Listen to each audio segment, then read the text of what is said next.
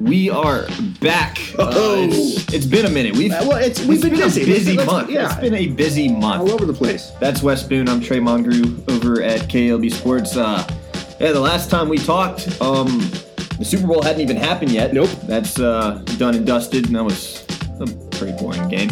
Very boring.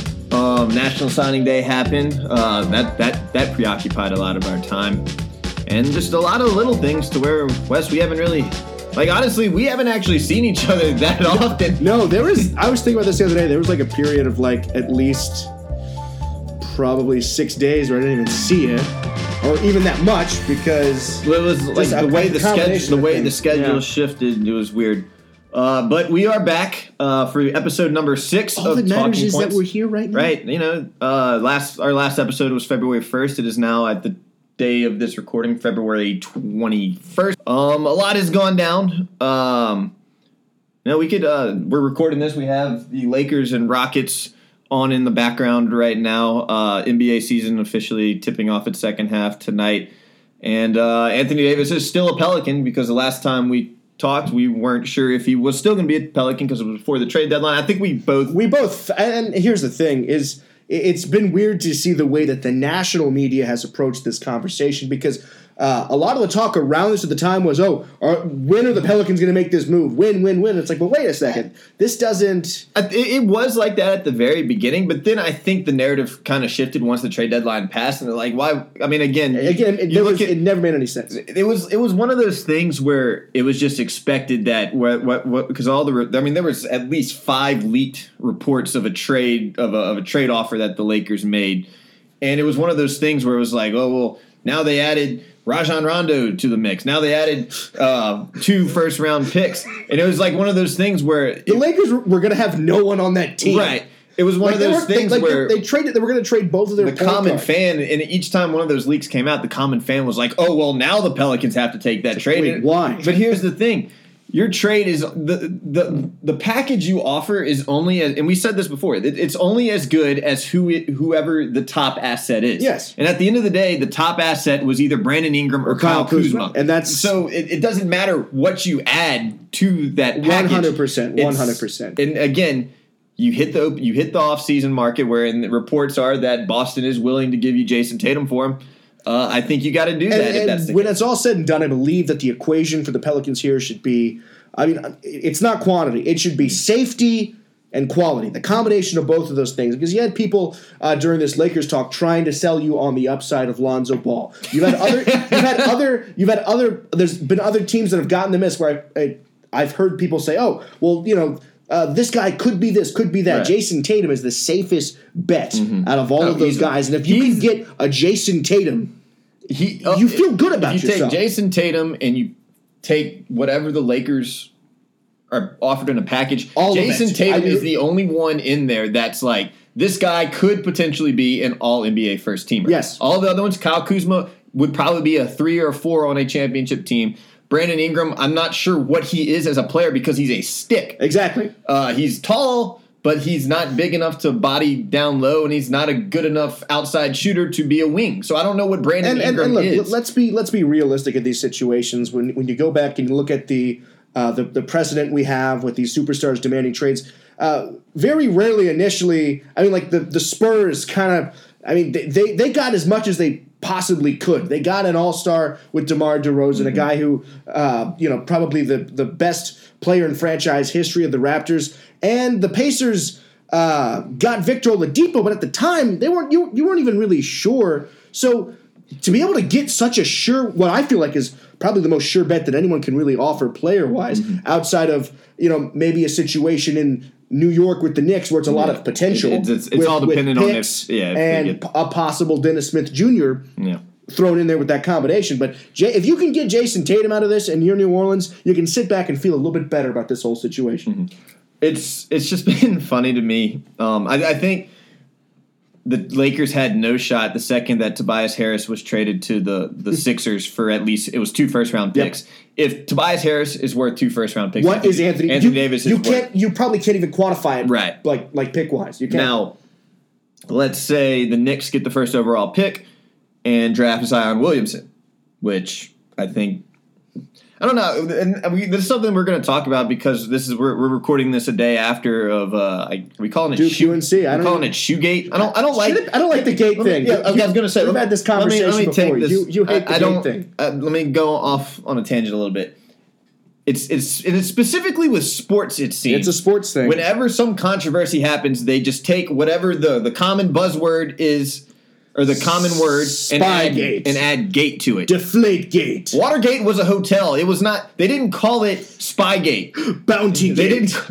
Oh God. how- The Spygate Hotel. and the, the, the, the whole Saints thing, Refgate. Is what they Refgate. it. Yeah, Oh, it's like God. get, get rid of the gate thing. Anyways, um, no, but uh, And if you think of in terms of like this point, we're, that's working on 45, 50 years. Like we need something new. poor water. Like I feel, I always felt bad for the Watergate Yeah. Hotel and all this. They weren't doing anything. They didn't do anything. They just wanted the they, they they wanted the president to come. yeah. They wanted the What's uh, wrong with that? We need to come up with a new thing. eh. That's too exhausting. All right, moving on. Anyways, Zion Williamson uh, has a slight knee sprain. Uh, Grade 30 one, grade one, and he's day to day. 36 seconds into uh, 36 seconds into Duke's game with North Carolina, Zion Williamson uh, dribbling at the top of the key. Uh, makes a cut, I guess, and his sh- shoe He burst out of his shoe, His shoe just gave out. much like a kind of like a flower, And- kind of, kind of, kind of just breaking from its leaves. His foot bloomed. Never. I don't shoe. think I've seen that before. No, I've never seen that. And a, a part of it could possibly be the fact that he's 6'7", 285 pounds. Uh, shoes, I, I feel like even Nike, I'm- even Nike, I mean, they- Shaq. I never. I don't remember Shaq ever breaking a shoe. you know, that's a good point. Yeah, that's, that's a good. I mean, Shaq broke backboards and rims. Yes. Never broke a shoe. Never broke know, a it shoe. Was, it was just a freak thing. Okay, what's more impressive, breaking a shoe or breaking a backboard? No, I- backboard. backboard? Okay, Easily. all right, okay. Uh, especially when you do it multiple times. Yeah, when they have to essentially create a new type of backboard Shaq, rim. For you. Shaq did a dunk where he didn't break it. He just made the whole goal quit. I mean, it was in his early Orlando Yeah, days. he just- he dunked it, And then he stopped the game. And the the the whole rim, the whole the whole uh, It was done. It was like, it, it yeah, just- it, it collapsed. Yep. Like it it, Yep. it it was crazy. It he made a he made a basketball goal quit. So Zion not quite on the level of Shaq No, yet, but- when whenever he breaks some some backboards, then he can get in the conversation. But it, it anyway. So when the shoe thing happened, uh, the sports world lost its collective mind For whatever reason, lost I, its collective mind. I don't- Well, I, I get it because it was a nationally televised game. Anytime it's Duke, North Carolina, it's a, a big big, deal. deal. Uh, at Cameron Indoor, uh, you had LeBron and Clutch Sports were there. You had 44 Barack there. Um, wearing a jacket that had 44 that stitched on dude, the side. that, was, that he was was a baller flexing. move. That was a he baller was move. man. That baller was that was a nice jacket Um, too. By the way, uh, again, kind of going off on a tangent. I was thinking about this as I was watching um, the highlights of Duke, North Carolina yesterday. Do you think it's the best job in the world is probably like your post presidency? Because Oh my they gosh, all can seem you to just. imagine? I mean, you still have the Secret Service on. They're always following you around. but you don't. That like, carpet you- gets rolled out just, for you You're everywhere. just making money, doing speaking engagements. Yeah. you still got your pension. You're writing a you're book. just you're just living life. Yeah. Like you look at like I look at Clinton, Bush, and now Barack Obama. They all just seem so happy every time you and look, see them they now. seem so happy, and it, it's it's funny because you you go and you look at all the before or right when they were elected president and after, and you see how much they, They age. age. But as soon as they get out of there, like you see, they kind of get a little bit younger again. There's some there's some There's- youth. there's- there's some- because it's like some- whoa okay pop to their step. exactly A little bounce and Obama step. was already young whenever he was elected, so he's you know good for him. You know I that that's I- I don't want to be president. I want to be post president. That's what I want. to Yeah, well, it's it's almost like you want to win president just so you can get Just to so that post president. Like, Don't cares? even elect me a second Yeah, term. just- I'm not even going to run. Let me get through that first term, and then let me be on my way. I, I think we just figured. I think, we're, I think think we we did. just we just got onto something big here. Anyways, Wait till I turn 35. Just you wait. Hashtag stick to sports. Uh, anywho, um, so anyways, no, it was a big deal. You had everybody there. I think I want to say, I mean, the average ticket prices, the secondary Oh, well, it was dumb. It was, like 2500 So I mean, it was, and it, and it was a lot of that. And again, it was Duke, North Carolina, but a lot of that was because it was Zion Williamson yes, playing. he was the selling point. So 36 seconds into the game, shoe explodes, uh, knee injury, he's out.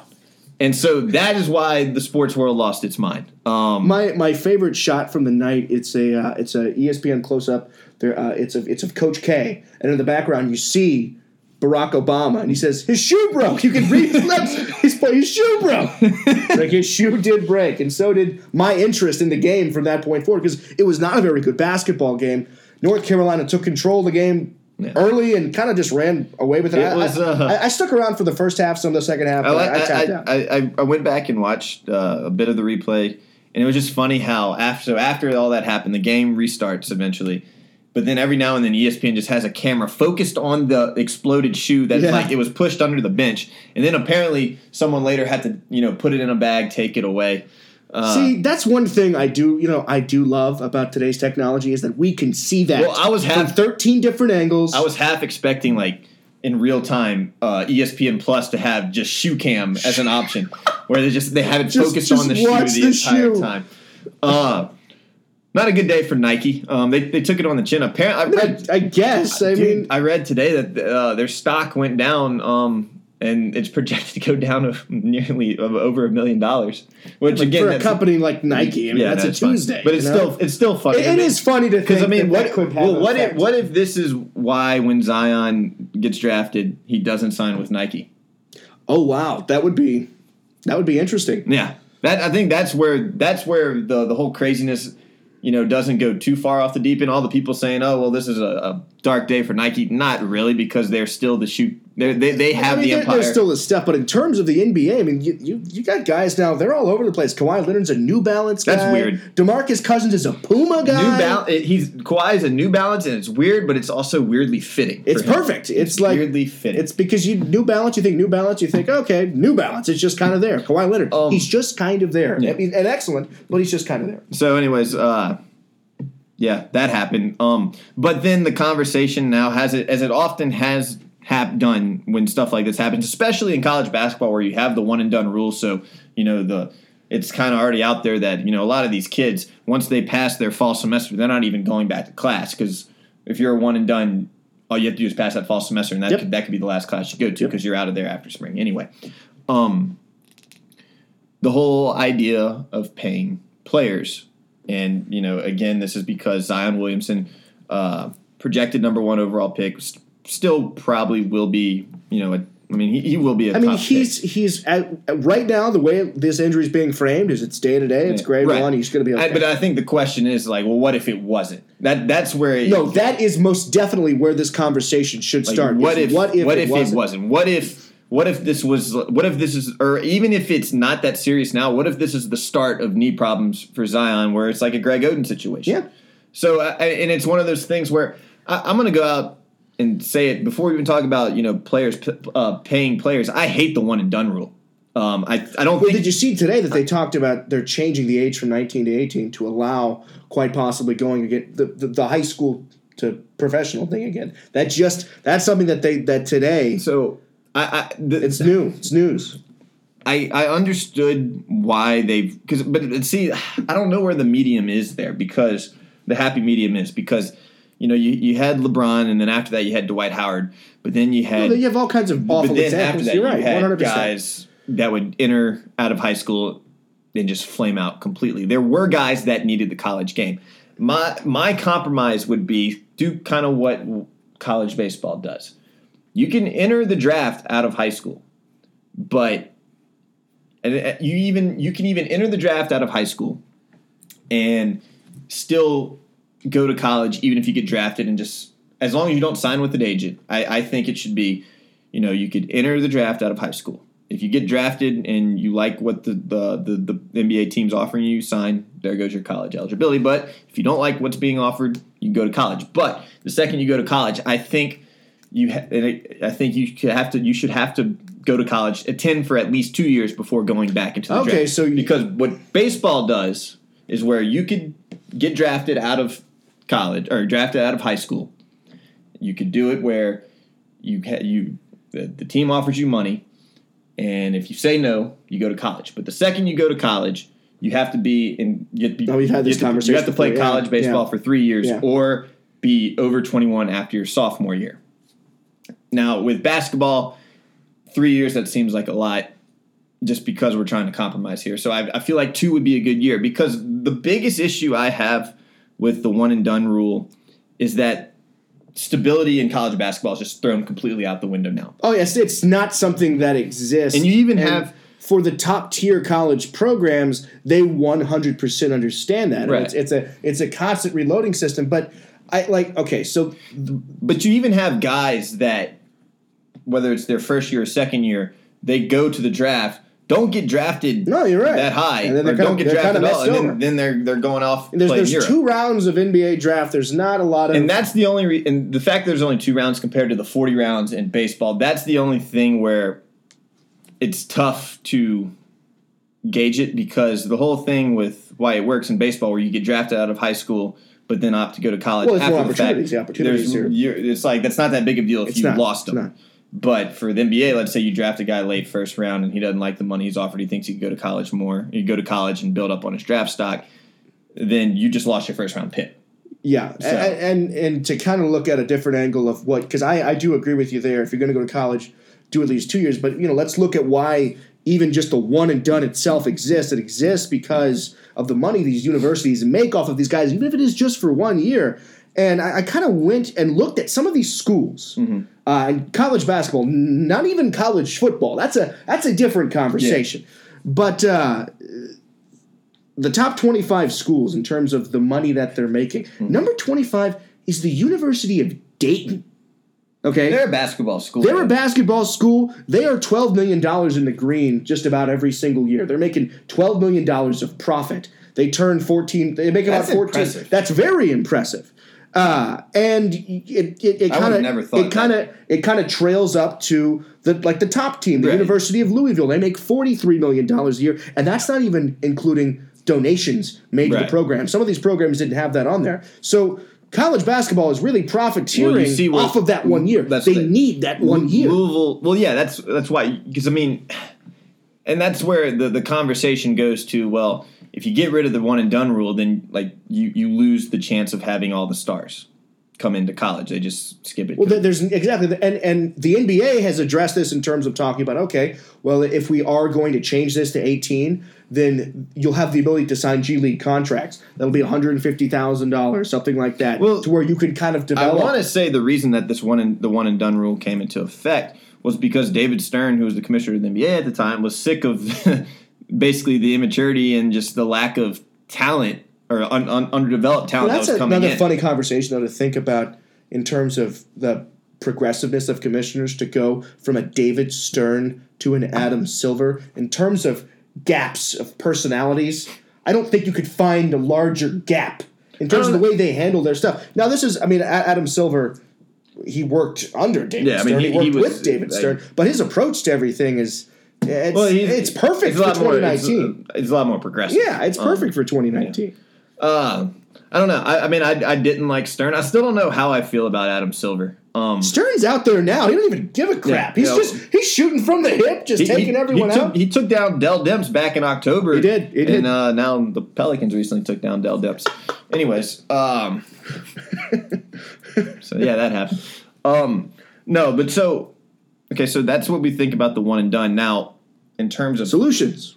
You got the, any? the solution was I don't really have any. my solution was the two years or you could draft out of high Yeah. school, but I don't know how feasible that actually is. Now, in terms of paying the players, this obviously this is a, a divisive conversation in, in And, across and the to country. be perfectly honest, uh, we, we're not going to have, we're, we're going to try not to have the same old, same old conversation with this because this has been something that people have been talking about for God knows how long. and it's something that they're as long as the the As long as they're not paying players, then it's always going to be a conversation, and, and and then when anytime you know something like this happens, where a blue chip college player gets hurt and potentially, I mean, I'm sure I'm sure Zion Williams' family family had a nice insurance policy, so even if Yeah. I'm sure they'll get paid, but still, the fact of the matter is that he's not. This could potentially cost. Well, let, you know, let's take a look at, at a timeline of events, at least kind of taking us into right now. So obviously, uh, there was a point five or six years ago where you know a, coach couldn't buy a kid lunch, Mm-hmm. and and we've we've we've gotten beyond that. Uh, we've even gotten to a point of uh, stipends in, in many of these Right. situations, so so these kids can have social lives and things like that. But in terms of profiteering, you said something to me earlier today So that, that makes a lot of so I'm, sense. I'm, I'm gonna because a lot of people, especially the older generation, thinks that You don't pay someone to Yeah. go to college. The No. college is to pay it. and there goes all of our old listenership. Anyways, um, Where's my prune juice? Anyways, my stance on it is that I think the players should be paid in some capacity. But I'm also not out here just weeping tears for the plight of the college athlete. Because the fact of the matter is, you know, re- even though as they stand right now not getting paid, they still have it made. They do, and I think the, the thing that frustrates me the most about this conversation is, and I feel like we have every time this comes up, I have to say the same thing. It's like, okay, sure, I, I get it, one hundred percent. You know, these guys should be like they're making all this money for these universities, but, but a huge but. Okay, you go and look at the percentage of these people playing collegiate sports that will ever get paid a dime professionally. Right. Okay, it's a percent of a percent of a percent. no, it's not because two or three again, percent. Not a lot of these athletes aren't going to play professional. They're sports not. in the- in so you think of the thousands upon thousands of Well, and collegiate so that's athletes. why where there's people that come out here and say, well, all co- all college athletes should be paid the same. If that were to happen, the NCAA would go bankrupt in the next day. Yeah. because there's just no way, and I don't think people realize how many collegiate athletes are lot. out there. Tens of So Think about it. So if you pay the basketball players, you know what's going to happen? You're going to have a whole Title IX thing again, where the women's basketball players are like, well, we deserve the same amount of money as well. Here's the thing. So you you, you got football in the equation, you got basketball in the equation, then you're going to have women's basketball. All the women's sports are going to be paid. I always, honestly, and having covered LSU baseball for as long as I have, I always feel sorry for the baseball players because a lot of them aren't on full scholarships. Base in college baseball, you have 27 scholarship spots, like 27 players that can be on scholarship, but you have to break up 11.7 scholarships among those. So, like Alex Bregman, more than likely was a full scholarship player. They gave him one of that 11.7. But then the math that goes into, you know, filling out a college That's baseball insane. I go- filling out a college baseball roster, you have 11 full scholarships and 70% of one. And you have to break that up among 27 players. So it's, and I remember Mainieri telling me this, this is a couple years ago. He always laughs when you hear the football players and the basketball players complain about not getting paid. He would just be, it would be nice if he just had 27 scholarships to Yeah. give 27 players. Yeah. Because, and now granted, in Louisiana with TOPS, it helps because if a good player in Louisiana has edu- has a good enough, uh, did well enough in high school where he gets TOPS, then that doesn't count against a scholarship. You could count that player as a walk on and go give those scholarships to the out of state guys. But I mean, again, so in college baseball, like No, it's- that's- people forget about that. It's a very difficult So- situation. right? And so it's again, it's it's it was always funny to Mainieri that you know the football Other players- people would complain. so my and my thing is, if you're the NCAA, how do you how if you're going to implement something that would pay players directly from the NCAA to pay players? Because again, the NCAA is a multi-billion dollar corporation. Well- it's a corporation. So and that's always the argument is like, well, they, they're making all this money off of these kids. Those kids deserve a piece of the pie. But if the NCAA were to directly pay the kids, how would that work? If Trevor Lawrence or Tua Tagovailoa are they do they get the same salary as the the second string left guard at Montana State? well- how do you how do you differentiate who is owed what? I mean, that's a valid question, but like, so the way I look at this is too is I think that I mean there is kind of a little bit of uh, maybe uh, something you could base it off of in terms of the profit sharing, maybe in Major League Baseball. Uh, there's some things you can do there, and and but the, the thing that the thing that I think complicates this when it's all said and done is Quote, boosters. Well, is, that and is quote unquote boosters. amateurism, uh, on hiding under the guise of amateurism. Exactly, and because I don't think you'll ever be able to fully dictate how much money is being pu- poured into a program by alumni, by Well, so- boosters, and- by things like other that. thing. So even if you are at Dayton and you make fourteen million Right. Mm-hmm. dollars, your basketball program, okay. You're not like a Louisville where there's forty million dollars coming in from boosters and people just throwing money at the university for their basketball Right. program. Like you can't compete with that. No. So uh, Well, and so like, and my thing with, and a lot of people have said because again, paying players under the table is obvious. I mean, let's not even hide our heads in the sand here. It's a rampant thing yeah, going you- on. yeah, let's not even be dumb about it. Um, and people have often said, well, if, if the NCAA would pay the players, that would go away. My argument It is wouldn't. no, that wouldn't go away. It would just make it would just you would just have increased the mountain. So instead of you know these players would be getting played, but then in addition to that, if they really wanted a high school recruit, they're going to throw even more money at them because it's, Well, it's- you you're, know what? you're Can- always can we- going can to I play devil's advocate for a second? Because I just want to hear what you want to say. Mm-hmm. What if they What if they treated this stuff like free agency? Duke is going to get Zion Williamson without free, without quote unquote free agency Yeah. because of Duke. Well, So now now Zion Williamson gets to go to Duke, but he gets to I don't again, let's not pretend it's not happening. Yeah. But he gets to formally get paid Right. to go to Duke.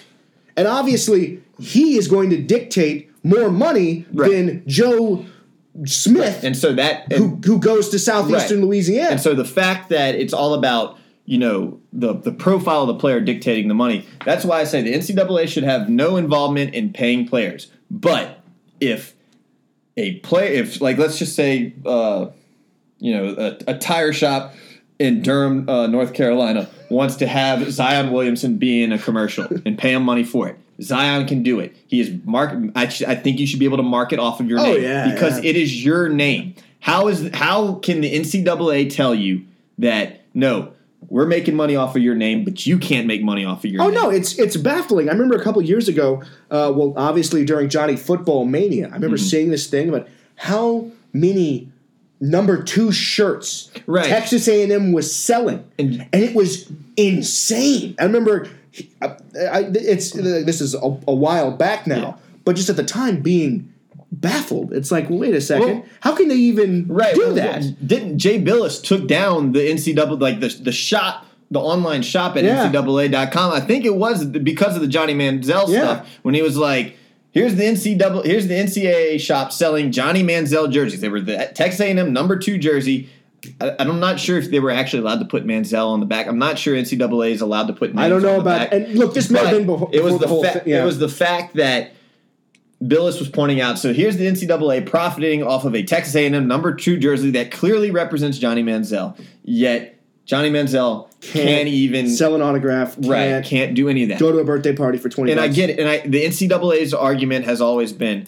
Well, the only reason their name matters is because they're playing NCAA. That, but that that's I don't that argument doesn't hold water with me No, because it it's still their name. They the player still did that to Yeah. make his name important. Yes, the NCAA provided a vehicle, but how can you tell me that just because you provided that vehicle, you have all the rights to make money off of him, but he can't? 100 percent, and I think that that argument now might end up becoming something that's faded because okay, the NCAA is providing that vehicle, and really there is no other place providing a vehicle. Right. Well, if if you start looking at some of these other starter leagues that are coming up that are proposing possibly, you know, being these developmental situations, uh, there could be other vehicles.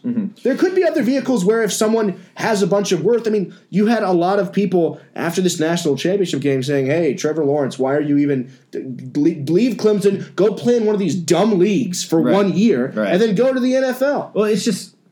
I, I mean, I think about it in terms of again, like why, why can't they do commercials? Why can't they sell autographs? It's their name.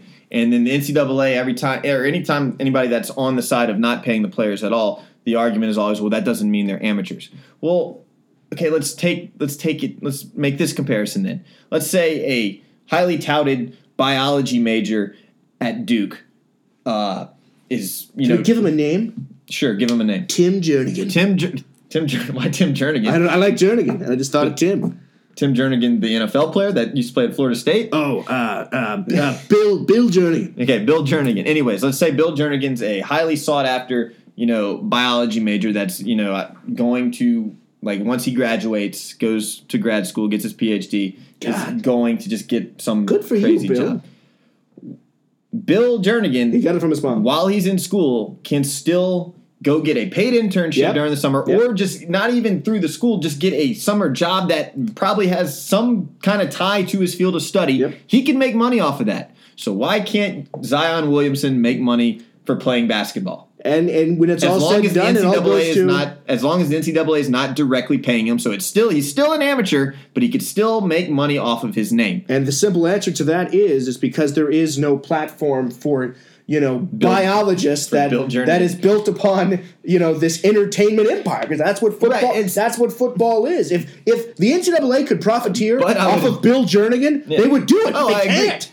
They can't. There's no there's I no agree. biologist convention that Right. Bill's out there you know knocking But, but stuff my, down. my point being is that you know because of what he's learning in school Mm-hmm. at the moment, he's getting this job as you know, so he's profiting off of what he's doing in school. Yep. So why can't a basketball player profit off of his name? Very valid, very valid question. I, I, it just doesn't make sense to me, and I, I like, it, and they always they again they throw amateurism at you, but I mean it's Well, at that point, it's lazy. At that point, it's it's.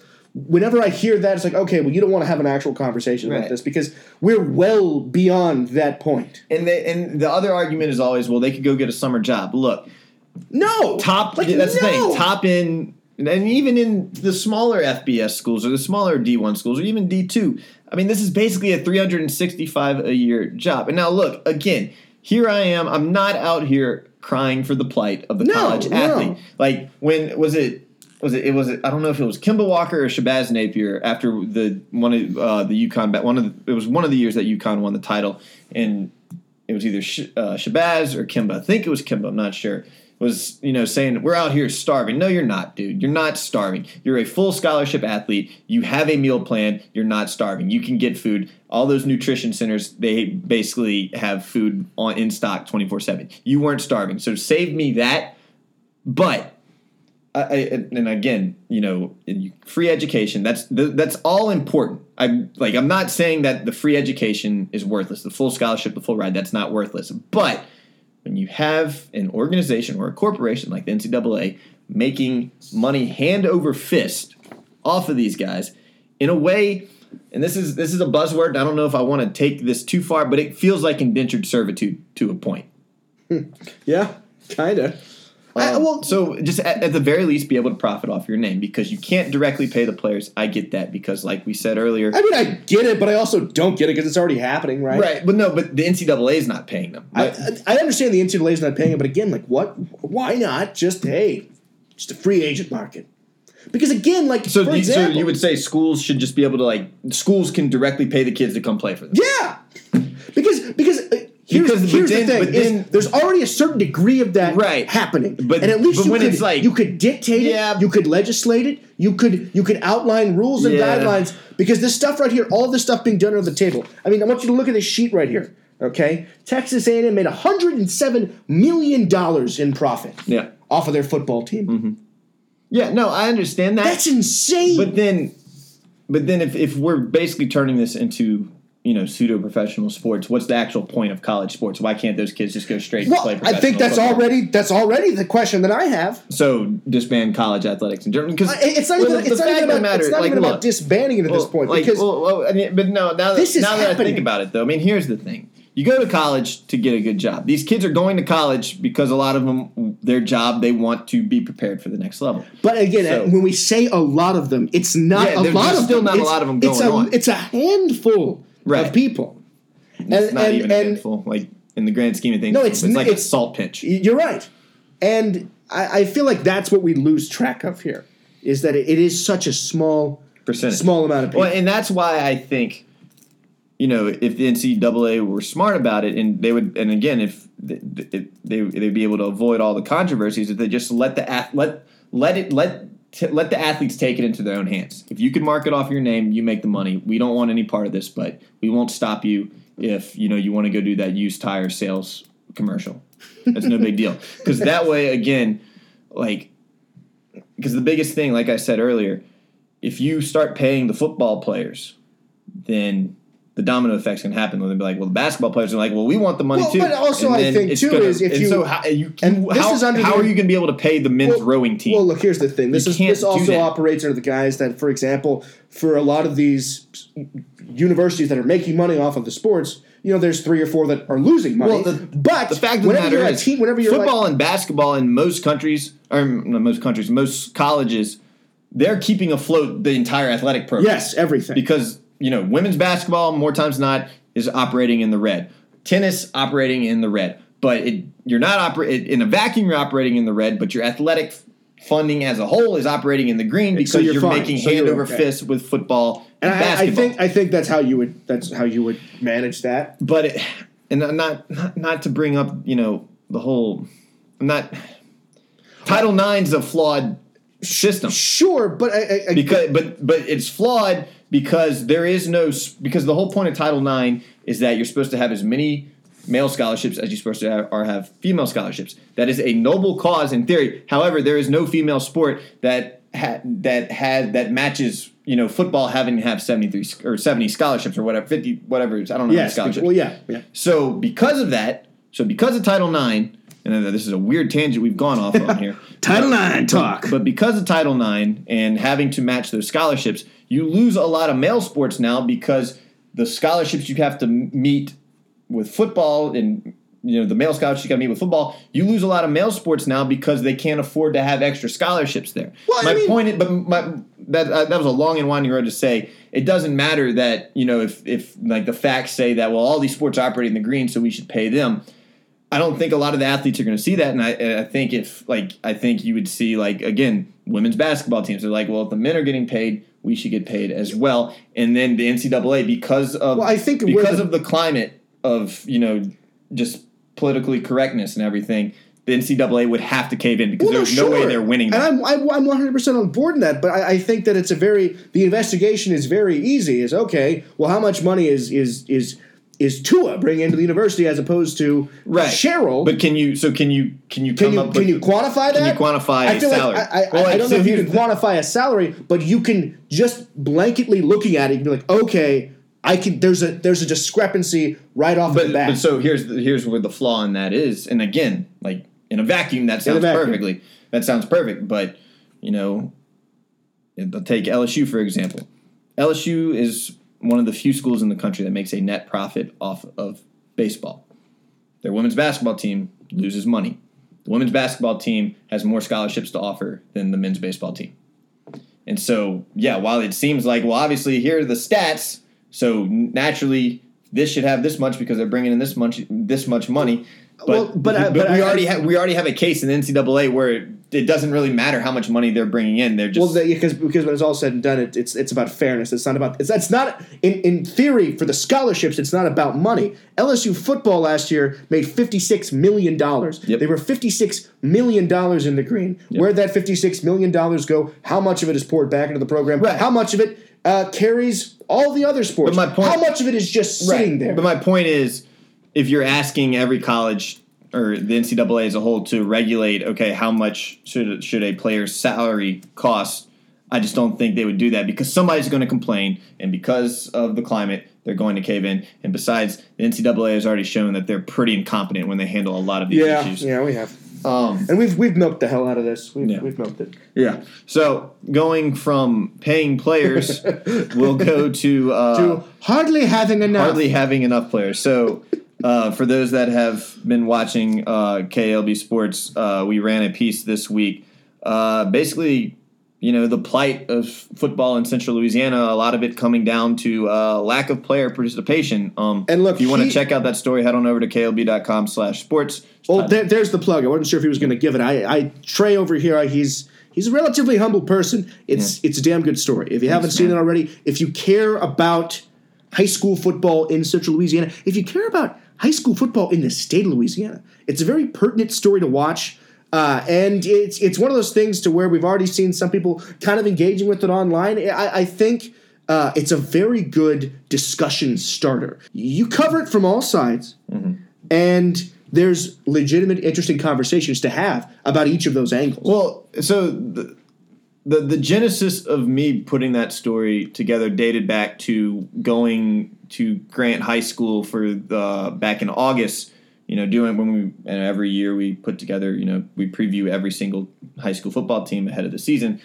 Grant was a Class 4A school at the time. They're moving down to 3A this year, but at the time they were 4A. Uh, head coach Freddie Hallman told me like this is you know in terms of numbers this is the worst it's ever been. He had 27 kids dress out, so that's you know barely enough to you, you don't even have a two deep no, you don't. unless you have players playing both ways. Yeah, which is Uh, very for common. a 4A school is very small, and so you know that's something that it shocked me and it stuck with me throughout the season because I remember uh, you know as I'd go to other games you'd see some of these schools uh, they just you'd look especially it was it was it was quite apparent especially in the early part of the season when you had like a team in our area play against another team from another area and you look at the sidelines of the other team and then look at the sideline from the Central Louisiana Yeah. team and it's like huh, hey, wait a second. this uh, Something doesn't look right here. this doesn't feel There's even difference. um, but no, and it's part of a larger conversation because you know in the last decade, the quote unquote war on football has the, the the screams of that have been getting louder and louder. You know, as CTE research you know continues to go on, as you know, honestly,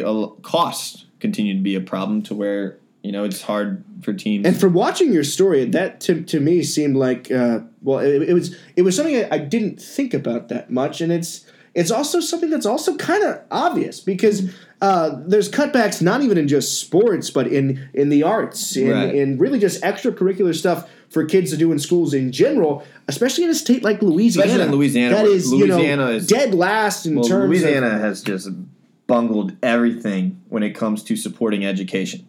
Uh, that's a different podcast for a different day. That's not not in this lane.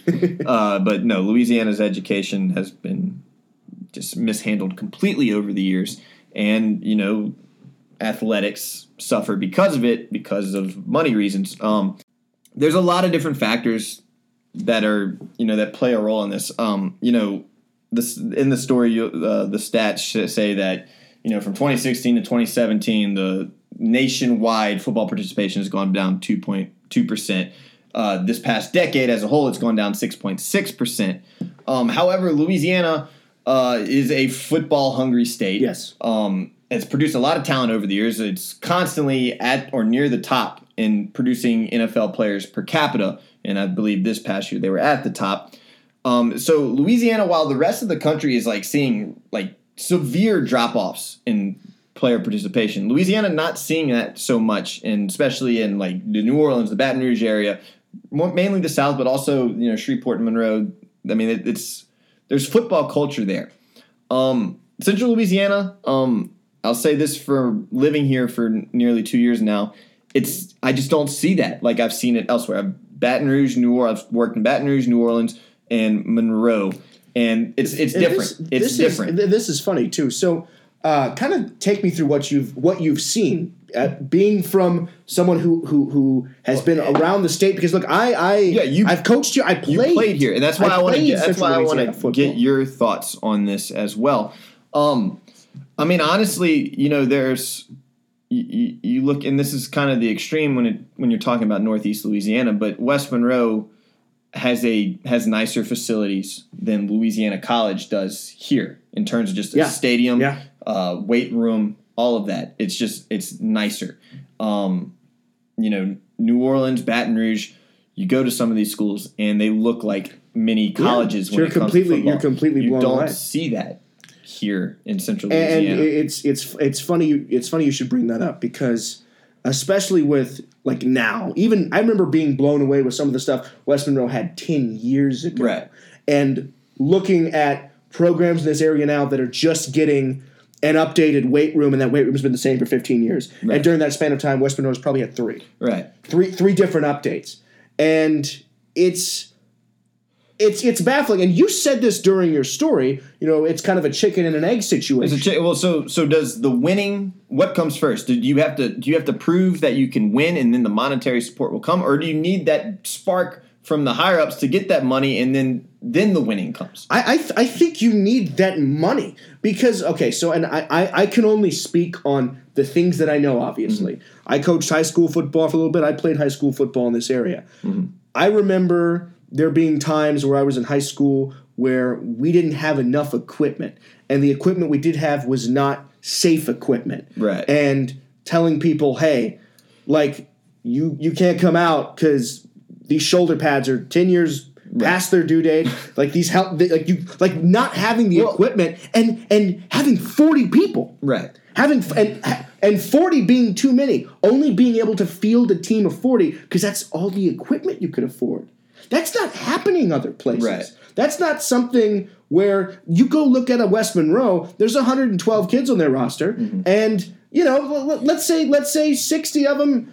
Uh, they're, they're they're not the best people in the world, but if you want to play football right. and, and, and you you you want to give that commitment and put that work in, you should be allowed to do it. They I've seen situations where they can't monetarily pull that off. Mm-hmm. You know, and then and then you're having a okay. Let, does the booster club have some money to buy some equipment? Right. And not every school in this area has a booster club, or or has. Mm-hmm. And even if they do, it's a small one. Exactly. Just the fan support's not and really you talked there. about rising cost and about cutting costs. Football equipment is not cheap. No. And it's one of those things where because of Well, the, and- the nature of the game, you have to maintain it's not. But I every mean, two years. You're the having to update. The equipment though is probably the cheapest of what you you're paying for in terms of you know because you need a stadium, you need stands, Yep, you need yep, weight room, yep. and, and granted, you know the weight room could be multi-purpose for other sports. Yeah, yeah. But I mean, it needs to be big enough to be able to you know house a football team plus you know Well, there's there's so exactly there's so many things that go into that, that that go in. And so, uh, in in terms of you know solutions for the problem when it comes to Central Louisiana, the the the I'm trying to think how many different. So, from Freddie Hallman at Grant, his his biggest issue uh, when it comes to um, getting players was that you know they're the only school, in, the only football school in Grant Parish, I believe, right? Or is technically LaSalle's in Grant Parish, maybe? But well, isn't LaSalle in LaSalle Parish? you're right. That's stupid. Um, I think they're the only one. I don't know. Um, right. So I mean, they're the only. We're one. showing our ignorance here. Yeah. Someone's So you grill us. have, but no. Hallman told me. So you have kids that you know live you know miles away from Grant High School, but because they're in the Grant District, that's where they got to go. They have trouble just with buses, transportation, yeah. getting those kids, especially during the summer months. So he, his whole thing, and he, he said this in the story. Yeah, you'll have twenty kids show up to practice, but then the next day you'll have twenty more kids, And but they're not necessarily the same. kids, it's not yeah, the same kids only, yeah. there's only so much to work. His um, solution, and I don't know how this would really affect Grant because they're the only school, but consolidation of schools. Oh, yeah, um, yeah. because in terms of Louisiana, the Central Louisiana is the, the least populated area of the state.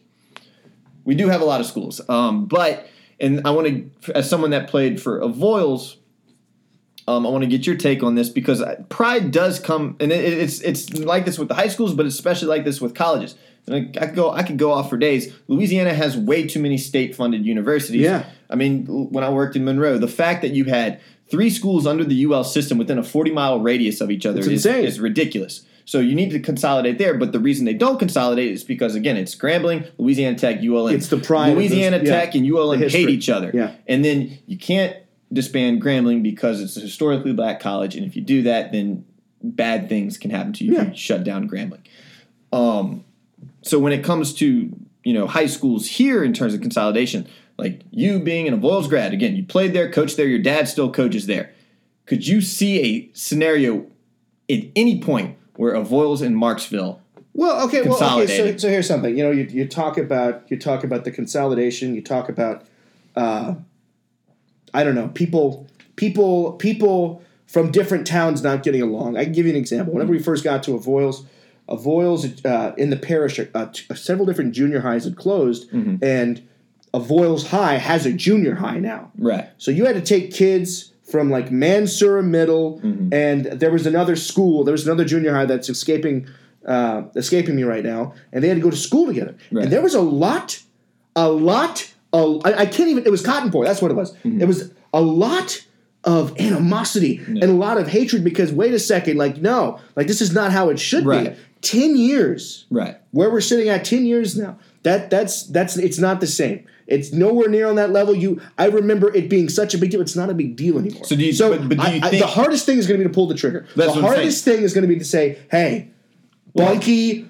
avoyelles and marksville maybe they don't all need to Like there, there should that, there should be maybe two. Two. Two would be good. So you have to figure. Uh, and uh, look, you've seen this with Bunkie because Bunkie has over the past couple years, in, in, in terms of uh, student body, uh, they've had the the, the, the right. So the maybe it's lowest enrollment where, rate. Who does Bunkie consolidate with? Well, like Bunkie's had to? Bunkie has had to kind of uh, rebrand as like a tech school, Right. To to to kind of sell something now. But there was a time where where Bunkie was the top of this Right. of that district in three A, right, but and now they're struggling It, it doesn't in even right, but it, it doesn't like how, how they how they do football wise shouldn't. No, no, it- no, no, it shouldn't. No, it But shouldn't. the, the point Hallman was making was okay. Let's say, like for the sake of the argument, let's say Bunkie and Marksville consolidate, or Bunkie and Avoyelles consolidate. Well, now you have a bigger talent pool to Yeah, choose from. 100%, 100%. It's not wa- it's not as watered down. No, it's- and look. like and, if, let's go straight from just the Alexandria city limits. Let's say Peabody and Bolton consolidate Yeah. or something like that, or if Ash absorbs one of Peabody or Bolton, or let's say go across the river and well, I don't know if Pine, Well- Pineville and Tioga or Pineville and Well, it, it's it's it's, Pineville and it's funny you bring this up. It's funny you bring this up because we talk about consolidation of Voiles High. I believe was another high school that that it's two, there was two other small towns around Mm-hmm. that area that consolidated to make Avoyelles High School.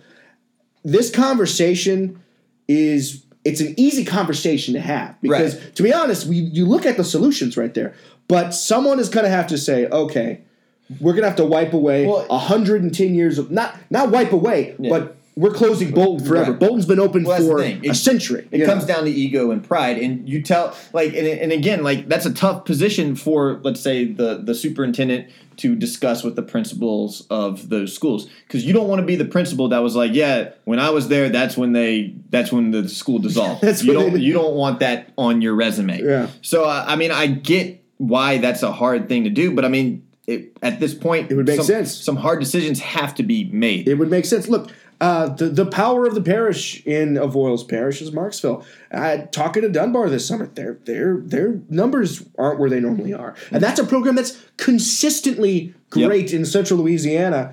And but think if like they don't have eh, like these coaches. Okay, I, I was fascinated with this story, and so I'm going to kind of grill you a little bit with a couple things.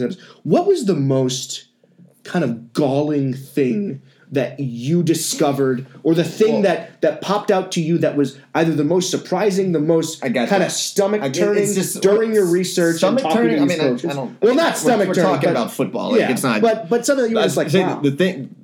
It was just something I was completely ignorant to, and uh, it wasn't until I talked to Thomas Bachman over at Ash where he pointed out, was like, you know, this area doesn't really have many. There's no established youth football leagues like there are in the rest of the states, and I would, that's when I do you want to? Do you? I I could take you down this avenue. I, mean, can if- take you down this. Yeah, we could go down. Well, um, before, but like that was like when I was like, huh, that makes sense, and it's something that had he not said that, I never would have even considered that. Mm-hmm. yeah. But then I thought back at it, I was like, yeah, Baton Rouge, New Orleans, Monroe, all had you know established youth leagues, which are basically feeder schools for the high schools. You don't really see that in Alexandria, and so Bachman was telling me we have there's quite a few kids on the team where when they played at Ash, that was the first time they put shoulder pads on. Yeah, yeah. Um, so okay, so this this is an interesting this is an interesting little avenue to go down. So for the longest time in Alexandria, you had AAA football. Jody White was kind of the commissioner of that. Uh, Jody White worked for the city of Alexandria. He was in the Parks and Recreation Department. Uh, he was he's in charge of all kinds of stuff. Uh, over the course of the past, I believe it was just two years ago, uh, an outside entity, essentially almost like a union of coaches under Jody White, essentially forced Jody White to disband AAA football in Alexandria because he wouldn't give in to this conglomerate of coaches' demands. So now, and it's look, it's it's, weird. We're talking about Pee Wee football, and you just use the word conglomerate. I just- think how ridiculous. No, it no, is not how ridiculous that you're saying that. How ridiculous that idea was that there's a conglomerate being formed for Pee Wee freaking football. trying to overtake this league. Like, And what are we I'm- doing? I am speaking on this from a variety of kind of secondhand sources and people who were around the league, but it was an interesting thing to follow. So right now in the area, the only kind of organized youth football league is the Red River Youth Football League. And you want to look across the river at the team having the most success really in central Louisiana outside of, the, of Many is Tioga. Well, guess what Tioga has? Tioga has has those, but they have those kids from Red River football going straight to their junior high program, which is on their campus of their high school, and they're going straight to that high school program. You have kids by the time they graduate playing for Tioga who've played football for 10 or 12 years. It's not like that everywhere around here. And a part of it is a part of it is, is the geographical location. Is if I'm in Avoyelles Parish, I don't want to go to Red River to go play football. And now uh, Avoyelles has had some startup leagues here and there, but nothing right now has been as consistent as the Red River Youth Football League. Well, and, and so that's where it comes down to, you know, how is football in this area viewed? Like, obviously, you have, you know, your LSU fans, you have, you know, even your Louisiana college fans. People like football here, but how seriously is it taken? And I remember one of the guys that I talked to in the story was Blair Phillips, who right now is working, uh, he's doing personal training after, I mean, he had been the coach at University Academy from 2013 up to 2017 when the school disbanded the program. with player uh, player participation number, low player participation numbers being the reason why. Uh, Blair Phillips, a guy grew up in Central Louisiana, played at Bolton, uh, played junior college for a couple years, then finished his collegiate career at Oregon. Was on, I believe, maybe the active roster for a little bit for the Dallas Cowboys. Uh, he was mostly a practice squad guy, but I remember asking him pointedly, like, what is different about this area compared to the rest? And his answer, and he didn't mean this positively, is like it's different over here. He doesn't feel like football's taken as seriously. No, it's not. And it's, I mean, that's not like. And, and and to be fair, it's like in this area, it's not like the all of high school sports is poor. You've got really good baseball. You've got really good softball. So you've got the that was something I was thinking Peabodys. about today because we're talking we're talking about you know we're in the midst of uh, high school basketball playoffs right now for the girls side. You look at you know Central Louisiana is represented in terms of teams making the semifinals and the finals. It's most it's majority Class B, Class C schools Yeah. that don't even have football. It's these really small area schools that you know you don't really have schools like there isn't really no Class B or Class C schools in Baton Rouge, New Orleans. So. Yeah, while there is some success there with the basketball and uh, Well, I'm not even talking about basketball. Basketball, to- like, baseball. yeah, that's But the stuff people care people care about. Like Class B and Class C is dominated by those rural areas. So Yeah. just by just by the sheer, you know, just by the law of averages, you're going to have Central Louisiana teams succeed. I don't necessarily that's be, I don't necessarily think it's because they're producing better baseball players and they're producing better football players. I just think there's less competition for those baseball and Yeah, basketball yeah. compared to what it is for football. That being said, you do have your cases like the Peabody um, in foot in basketball, and even you know if we're gonna like again. w- Central Louisiana claims Many. That's the one national, the one state title that Many's won, and uh, that Central Louisiana won was uh, since 2013 was Many in 2014. So then you have an area like Many, which was what you know Hallman mentioned them how, and when it comes to Many football, they're the only game Yeah, in that area, it. and it's in a it's in a location where you still have some talent. Yeah. You have Yep, like you you, know pull. Shreveport Yep. expats, stuff like that. So I, I I don't know. Um,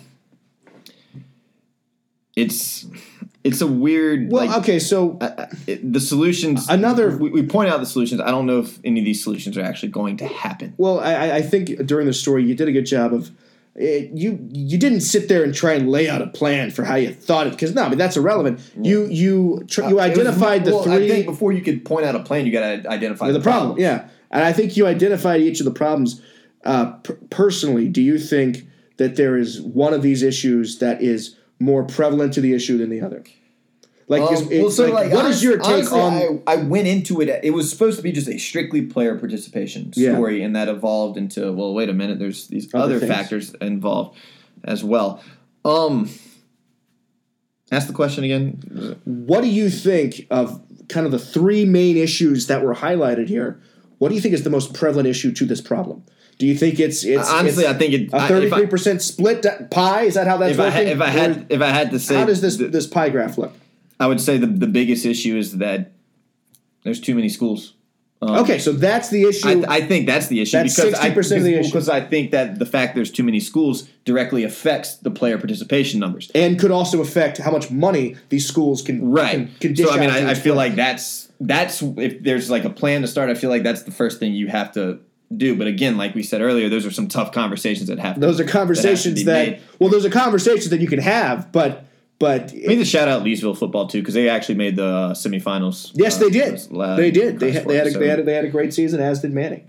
But then, like, I, but, it, but so we mentioned Leesville, but I mean, I remember, I mean, I, I spent a lot of time with Robert Causey this season, I mean, being to be perfectly frank, it just some of the things and and look, and he, I mean, he even, you know, would lament, you know, uh, that like it's just it's we don't have the same type of athlete. Yeah, yeah. Because Leesville is a team that you know they they com- they're in they compete or they used to compete in a district that was a lot of Lake Charles teams, and you know they just they couldn't they didn't have that same type of athlete. They, yes, they'll have like again Leesville in our area has produced the most college talent the last couple of. But they've been the they've had the most kids signed the last Yeah, two years yeah. I've been here. But even then, so like for every Matt Anderson or for every Mackenzie Jackson last year that Leesville has put in college, it's you still have you still have a kid that's basically learning football as well, where you don't really have that at other schools, or or if you do have that at other schools, they're learning football, but they're not actually going on the field. Whereas just by necessity, these kids are learning foot, football, but because of the numbers, you have to Yeah. put them on the field at some point. And I, I think that that is one of the reasons why Tioga's been so successful. I think that's going to be one of the reasons why, when it's all said and done, Uh, I, I think Bachman's going to be able to make Ash something that is kind of relevant statewide, is because of what they've got going on over at Brame, the people that the way they're developing kids at Brame. Uh, that, that's that's something You mentioned that, but then see, and this is where the whole consolidation of schools comes into place. Bachman, they don't always go to Ash. They don't the always thing, go to Ash. They, some they might go to Bolton, some might go somewhere they else. go to Ash. Um, Which is the, kind of and, the open and honestly, thing one of the reasons why I wanted to have Bachman and Ash in the story because again, since they moved to 5A, I believe back in 2012, 2013, I'm not sure when it was, um, they'd never won a playoff game. Yeah. Um, and they've actually never, cause the way that district is set up, you had, you know, it was Natchitoches Central, Natchitoches Central Pineville, Ash, and then three North Louisiana, school, Northeast Louisiana schools in uh, Ouachita, Yeah. um, Ruston, and uh, West Monroe. And it's actually going to change this year because Natchitoches Central got swapped out. Now, now you're going to have you have West Ouachita coming in, so you're going to have four um, Northeast Louisiana teams in that district, just Ash and Pineville. Anyways, uh, one of the reasons why I wanted to get Ash in the story was because here they are. They just this is their most successful season in 5A. They won a playoff game, had a classic uh, Just an all-time, all-time classic second round game. where they it was them and Ruston. And again, Ruston early in the year had come to Ash and beat Ash.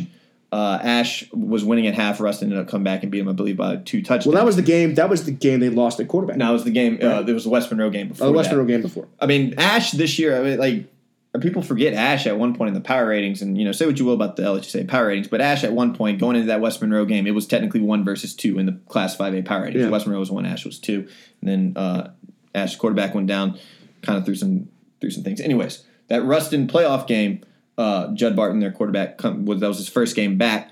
Uh, just they were meeting, they were going blow for blow. Richard Shark had an all-time was an great playoff all-time performance. I think it was seven touchdowns. like it, that. It was, was crazy. 300, 400 But- yards. My thing was Ash in the end ended up losing that game, so they still, to this point, since moving into this district, have yet to beat one of the Northeast Louisiana teams. And I remember uh, one of the things I wondered because why I wanted Ash in the story was, well, what if the facilities at Ash were better, on par with those teams in Northeast Louisiana? How much of a difference would that have played in that game? Does Ash end up winning that game against Ruston in a close game? So it's just one of those things because, like, you look at Ash, and the, the way Ash is framed in the story is in terms of Central Louisiana, they have The numbers are up. Numbers are good, but when you compare, but when you compare them Yeah. to the district that they play in, they're still fighting for that respect. Yeah. And you know, to, to Bachman's credit, he loves every second of it. Oh, he, wants to compete, but it's still one of those things where you know it's you're not on an equal playing field Yeah. uh, compared to those Northeast Louisiana teams, especially when you want to. I mean, and that's unfair to compare them to West Monroe, but I mean they are in the district, and that's that's the the mountaintop for the teams in that district. But I mean that's a Ash and Pineville have a long way to go in terms of just being consistently on that West Monroe level, and it has nothing. I mean, it has a little bit to do with the players, but it has more to do with you know monetary support. Yeah. When it's all said and done, it's about about the dollar bills, man. and, and so that's where you know it ultimately comes down to you know how serious is this area willing to take it and, and like again though but i mean that's why it's kind of a chicken or an egg argument if these teams aren't really showing that they can win why why throw money into it yeah. No, yeah. And that- so it, that's it- it why- all, it all stems back. and so that's why I'm interested to see, you know, where and you know Bachman was saying he feels like he, you know he's been in his time at Ashland. This is his fourth or fifth year. Uh, you know, he the he feels like the support has been there. I'm interested to see, you know, now that you show the success, how does that support grow from there? Because it's a symbiotic relationship. I, I think something else too in the story. uh, this is, uh, I guess, kind of to to wrap things up. Mm-hmm. Something I really loved was Coach Phillips talking about in terms of what you have to do when you have those kind of numbers. He's like, oh, well, your first team guy is a guy that's having to play both sides of the ball. Your second team guy is a guy that's probably not having to play football, like a Yeah. guy that a guy Well, that just- you wouldn't normally well, even have played so football. and uh, that was and that's uh, um, that I'm- was such a great line. I'm glad you brought that up because yeah, the, I think the quote was, you know, you have a guy who's not an offensive lineman has to play, play offensive, offensive line. You have a guy who technically hasn't even played football, but because he's a boy and on campus, he has to play football Yeah. because if you don't, then you don't, you can't field a team. Yeah. But I'm glad you point that out. So it, it's funny how you know this is kind of going back to I believe it was episode two when we talked about the split, the select non-select split, and how you know the whole point of the split was the non-select teams were mad that the select schools were, were recruiting kids. I asked Blair Phillips about that because University Academy was a private lab school, or I don't know what even a lab school, or it was it was LSUA's lab school. yes, right? yeah. it was a private. it school. wasn't always that, but right. it, whenever it, was UA, that's what yeah, it was. It was yeah. And the most part. so, and so they were a private school, so they are select.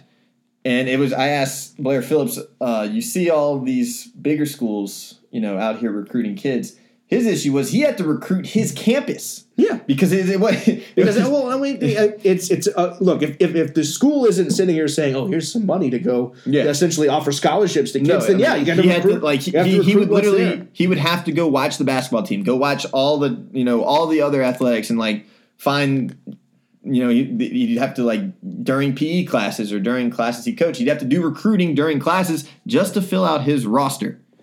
Uh, so I mean that's and that's something that like you when you really stop and think it's it's funny but also sad. It's that, very sad. that you that that's what it's come to, and you know unfortunately for University Academy, they don't have a football team now. So uh, yeah, uh, we covered a lot of uh, We we covered is- a lot of sports, but it was a lot of, lie to lot of a lot of This was my favorite episode. a lot of that we've done. societal, political sports This was issues. Whether it was you know done. Zion Williamson uh, making money, Anthony Davis, whether he should play or not, We're and gonna then have a hard time topping this one. So, This yeah, is, this uh, is- this- the creme de la creme here. This we is- didn't actually talk about games themselves. Nope. that was that was fun. It was it was fun. So uh, yeah, um, I'm gonna have to go. I'm gonna plug the story one more time. Uh, it's called "Fixing Football." You could find it on our website klb.com slash sports. It's a little long, uh, and I apologize for that. I could see where it could get boring at some points, but Hopefully you'll be hopefully you'll you'll like the subject matter enough to where you'll stick Right, it out because it's- you won't regret. I mean, it, it kind of. I tried to make make it to where you don't. There wasn't too much like numbers being thrown at you. yeah, yeah. uh, because there were some other numbers I could have put in there, but uh, it you know it wasn't conducive. Anyways, And look, so- watch the story, Check that share out. it, Yeah. uh, you know, Comment. comment, on it. Yeah. Uh, you know, it's it's it's been a fun thing to talk about the last couple days. So, yeah, check that out, and then as always, check us out on KLB. Uh, again, girls uh, high school basketball ramping up, then the boys will follow right after that.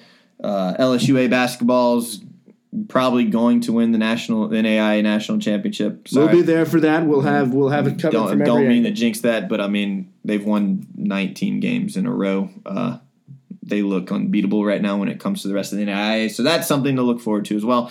So there's a lot of stuff going on, um, and there's really a lot of stuff that went on this past week or this past month to where you know there's a bit of time uh, between podcast episodes, but we are trying our best to stay on top of it all.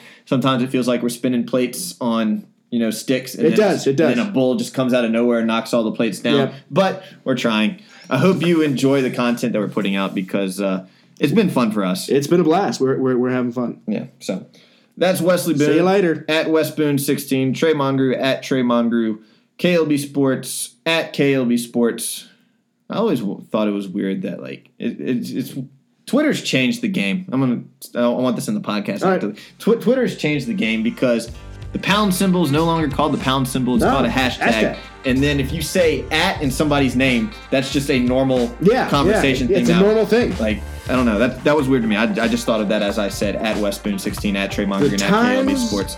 The times Uh, so yeah, change. check out all those Twitter accounts. KLB.com slash sports. Uh, we have a Facebook page, KLB Sports. You'll find it there. So uh, what else have I not plugged? athlete of the week, athlete of the year. Athlete of the week, athlete of the year. Uh, that'll be something that you know will be uh, You know what? Darryl Strawberry is going to be at this event. That- we gotta we gotta talk to Darryl Strawberry. I'm excited. fun times are ahead. So hopefully uh, we'll have another podcast not a month down the line. Uh, again, We'll see you soon. There's a hope. Yeah, that'll work. Bye.